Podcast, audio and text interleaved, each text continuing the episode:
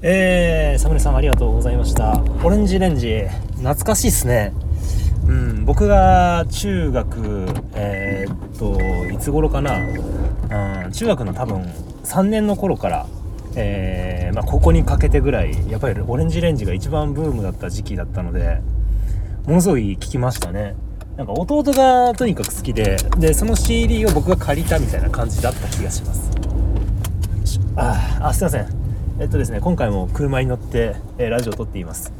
えー、っとねなんか家の中で撮るとなんかちょっとテンション上がらない時とかってあるじゃないですか。撮る時っていうことがまあ普段はないですけどまああのあの車の中にいる方がねなんかの喋りやすいなって思ったので今回ちょっとあの車の中で喋ってます。えー、それでですね、まあ、あの今週というか、えー、まあ、近況でございますね、えー、どんなことがあったかなって思って、えー、いろいろと考えてるんですけども。まああの一番近い、えー、僕の中でのトピックスといいますとね。あのコロナのワクチン2回目を打っていきました。あのまあ、僕モデルナだったんですけども。いや副反応出ましたね。いやもうがっつり出ました。なんかもう心の中で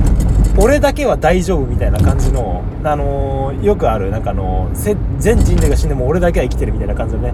そんな感じの謎理論が俺の中にあるかなとかって思ってたんですけどもいや全然そんなことなかったですね。もうザ標準だ。平均的なもう分かりやすい熱が出ましたよ。38度最高で7までいったのかな。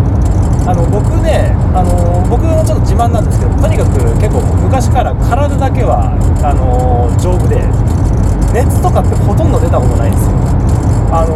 本当に37度ぐらいが出た時に大騒ぎするぐらいそれぐらい熱って出なかったんですよね。だから38度の領域なんて人生で1回出たことあるかなぐらいの、えー、話だったんですけども。え っとねまさか今回えー、38度7分一気に記録更新してきてあなるほどこれが38度というとんでもない熱の世界なのかと。いや初のあれでしたね熱でしたね。あの僕そもそもワクチンとかっていうものをあんまり打ったことなくててか多分人生で打ったことないんじゃないかな。俺インフルエンザのワクチンすら打ったことがないんですよ。えー、そんなもんでねだから結構そのワクチンに対して本当に効き目あんのかっていう風な懐疑的なね、あのー、気持ちが少しあったんですけども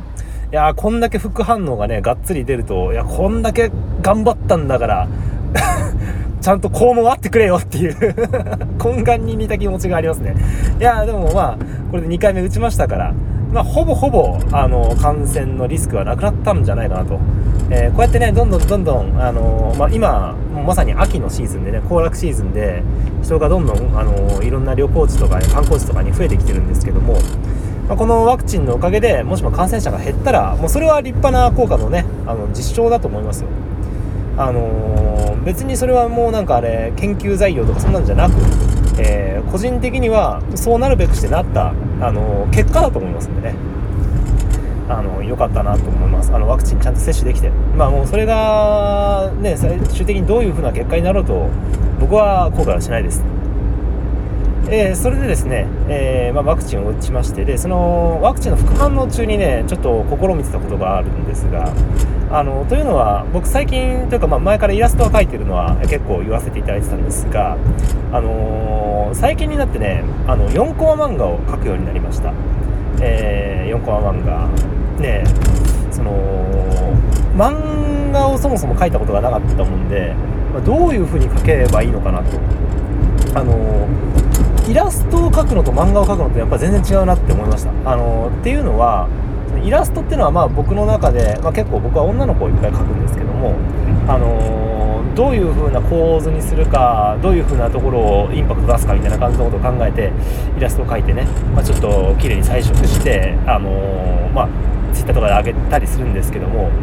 漫画ってのはその、まあ、構図とかももちろん大切なんですがなんかそれ以上にその情報量をまとめる力が非常に大切だなと。っていうか、まあ、そもそも漫画ですから、まあ、シナリオがあってで、まあそのまあね、最初の起点あの4コマですから、あの、起承転結ですよ、えー、最初に何かがあってで最終的にオチにつながるっていうのが、まあ、まあ、4コマ漫画じゃないですか。だからあのその構成がとにかく頭を悩ませまして。だってまず4コマ漫画なんですけども1コマ目にはやっぱりその情報をね最初のなんかあのここはどういう場所なのかとか、えー、どういう人たちが登場するのかとか、えー、今何時なのかとかそういった感じの情報が、あのー、込められてるわけですよ。もちろん意識してね我々読んでる時は意識してませんけどもでもパッと見た時にあのそのシーンがね暗かったらあここ夜なのかとかえー、ここに出てくるのが男の子か女の子かでああなるほどこれは女子高生たちの会話なのかとかおばちゃんの会話なのか、えー、おじいちゃんが昔のことを振り返ってるのかとかそういうことが、まあ、まず最初のコマで結構わかるわけじゃないですか。だからそこのコマにどれだけ情報を詰め込むかっていうところが書いてて非常に難しかったですね。4コマ漫画を書きまして。それでまあその4コマでもまあ最初の起点のところですから情報をねあの入れないことには物語始まらないわけですしそこのバランスが非常に、えー、難しいなと思いました。であの気象的な章なんですけども、まあ、ここは簡単ですよ。あの事件が起こるっていうことなんでもう僕が一番書きたいなと思ってるところの、えー、ところですから、あのー、その事件について書くわけなのでここはまあ割と、まあ、イラストはともかくしてそこに書くあのキャラクターとかともかくとして割と簡単に書けました。で点がねやっぱり難しいんですよ。あのもちろんオチを考えてあの漫画を描いてるわけですけどもその漫画につなげるために漫画のオチにつなげるためにここに情報を最後まで書かないとオチが効かないなと。そうオチにバシーンとねあのー、4コマ目にオチがバシーンって決まるためには3コマ目にそのオチのための説明というか助走というかそういうものをきちんとつけておかないとオチが意味わかんなくなっちゃうだろうなと思ったんですよね。てか実際書いててそう思いました。これだけのこんこんだけの情報しかなかったら多分この読者の人たちこの意味わかんねえだろうなとか。そう思ったんでなんかそのキャラクターがねそこで喋るシーンなんですけどもそのキャラクターに喋らせる言葉はものすごく注意深く書きましたね。何をちゃんと情報を入れないと。でもなんかあのやっぱり漫画って文字入れすぎるとなんかあの重たくなるというコマが重たくなるというかすごく読みづらくなっちゃうんでこれもまたちょっと考えないといけないなと。あの非常に3コマ目は1コマ目と同じぐらい苦労しました。で、まあ、4コマ目は落ちというところでまああのここはもう書きたい。もともと僕が書きたいと思ってたからところをバシッと書くだけなんで、まあ、ここは楽です。なのでねあのやっぱり4コマ漫画っていうのはこういう風な構成がすごくあのー、考えさせられましたね。たった4コマの中にどれだけの情報を詰め込むか。できちんとオチまで導けるか。4コマ漫画の人たちってあの簡単僕正直ね4コマ漫画書くときにこの程度なら書けるだろうなみたいな感じの簡単な気持ちで挑んだんですよ。いやもう失礼な話なんですけどでもまあね漫画いろいろ読んでるとやっぱ4コマ漫画ってわりかしその読みやすいからあの俺でも書けるよみたいな感じのこと思っちゃうじゃないですか。でもねあの実際書いてみたら全然違いましたやっぱり4コマ漫画っていうのは4コマ漫画っていうかああいう風な漫画を描かれる人っていうのはやっぱり素晴らしい才能を持ってらっしゃる方なんだなと思いました。努力とねその実力を兼ね備えた、えー、素晴らしい作品なんだと。なんかこんだけ褒めると自分を用意するみたいで嫌ですね。嘘です。はい。えー、てなわけでね4コマ漫画を描きました。あの非常にでそこそこね評価もあの Twitter とかで上げたんですがいいねもらいまして非常に僕の中ではちょっと嬉しい1週間となりましたね。え、っとですね他に何かあるかな？何か。うーんそうね。最近の近況ですけども、まあ、近況っつってもあもう結構話してきたか。もうもうちょっとちょっとねあの話しすぎちゃいましたか。あじゃあねこれはあの今語らないんですけどもあの今度のみんなで集まった時のラジオの時にちょっとだけ喋ろうかなと思ってることがあるんですが、まあ、イラスト関連でね。一つ報告しておきたいことがあるんですけども。えっとですね。そのあの実はですねちょっと笑い事ではマジでないんですけども。あのー、僕のねあの描いたイラストがあるんですけども。えっとねうーんまあその何て言いますかね。僕の描いたイラストがね実は Twitter で僕は投稿してて、まあ、そのピクシブとかっていうサイトにも投稿してるんですけども。うーん。どうやら無断転載されてたみたいですね。はいそれだけです。はいあのもうね詳しいことは言いません。聞きたければ聞いてくださいといったところでね。いやもう言いたかったけどもあのあんまり詳しく言っちゃうとなんかあのねなんか嫌じゃないですか。あちなみに僕このこの件の事件はあの事件と言いますかそれはね僕は別に OK としてるところのラインだったので全然問題では僕の中では大問題ではありませんでした。あの別にいいよってあのそれぐらいいいよみたいな感じで済ましてるところなのでそんな、あの、僕が怒ってるとかでは全くないです。ただちょっと事件としてなるほどこういうことも俺に起こるんだと思ってね。俺にも起こるんだと思いましたね。そういうことが。ということです。はい。余計なこと言っちゃったからはいじゃあえっ、とこれで終了しましょうかね。えっ、と交換ラジオ、えー、なのでじゃあ最後に曲ですね曲。